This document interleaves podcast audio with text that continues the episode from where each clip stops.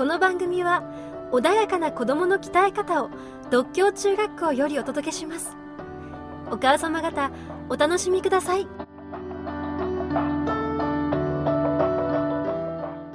先生大学はもう先生になるために学芸大学に進まれた。いやそうでもなかったんですこれもね、うん、ちょっと試しに行ってみようかっていうことはありました。ここもまだそれですか。あまあ今と違って割とその大学って言いますかね、うん。えー、やり直しが効くっていうような感じの時代ではありましたよね、だからあの大学入ってみてすぐに辞めて他の大学に進むっていう結構いました。なるほど、それであの教師という選択肢がゼロだったわけじゃないんです。ゼロだったら学芸大学に行ってませんから、はい、で行ってみてそこでよしと思ったらそっちに進もうと。言ったらですね、大学入ってですね国語の教師で、はい、特にあの、まあ、あの近代文学とにかくまあですね衝撃を受けまして、はい、そこそこ自分では本読んでるつもりだったんだけど研究ってこういうことを研究って言うんだっていうことをですね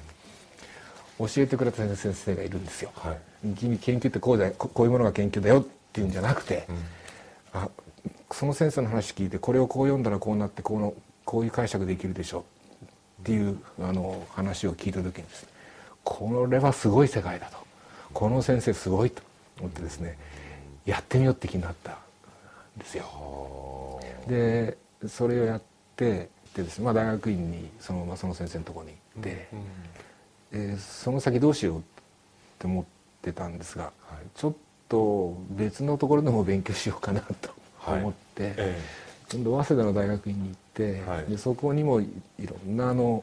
なんていうんですかね一緒に勉強する、うん、まあ、そのその時はもう学問っていう意識だったかな、はい、そういう連中がいて非常に刺激されて、で勉強していくうちにですねこれ誰かに伝えたいなって思うようになってきたんですね。それ研究じゃなくて、まあ、研究じゃなくてって研究の方に行こうと思って研究の方に行けたかっていうとそれはまた話別なんですけど、はい、独協っていう学校があるんだけどちょっとまあ行ってみないかって先生に言われて、はい、じゃあはいちょっと行ってみます みたいな行ってみますっていうのは勤めてみないかってこと。で、ええ、で勤めてみてですねあこの学校面白い学校だないい学校だなって思ったんですよ、うんうんうん、もうやんちゃ坊主もたくさんいました、はい。うん、でもこのやんちゃ坊主たちとですねこう渡り合うって言いますか、はい、お前この面白さ分かんないのなんとか面白いって思わせてやるよっていうふうにですね、えー、感じて、うん、あれそれ教師じゃない、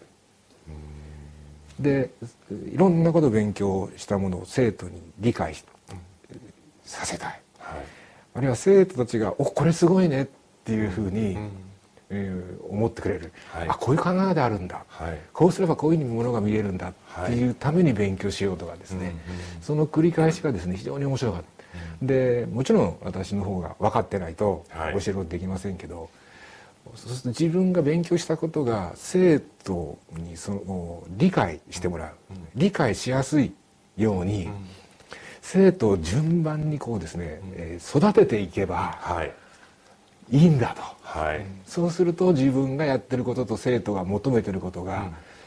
近くなるし伝わるのも早くなる、はい。うん、でレベルもこうレベルっていうとちょっとあの口はばったいですけども、はい、上がっていくんじゃないかっていうふうに思って。たんですね、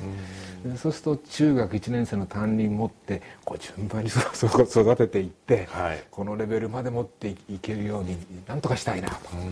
ん、それは自分のためでもあるし生徒のためにもきっとなるなっていうふうにあの思うようになりまして、もうすっかり教員になってるわけで、ああそうですか、うん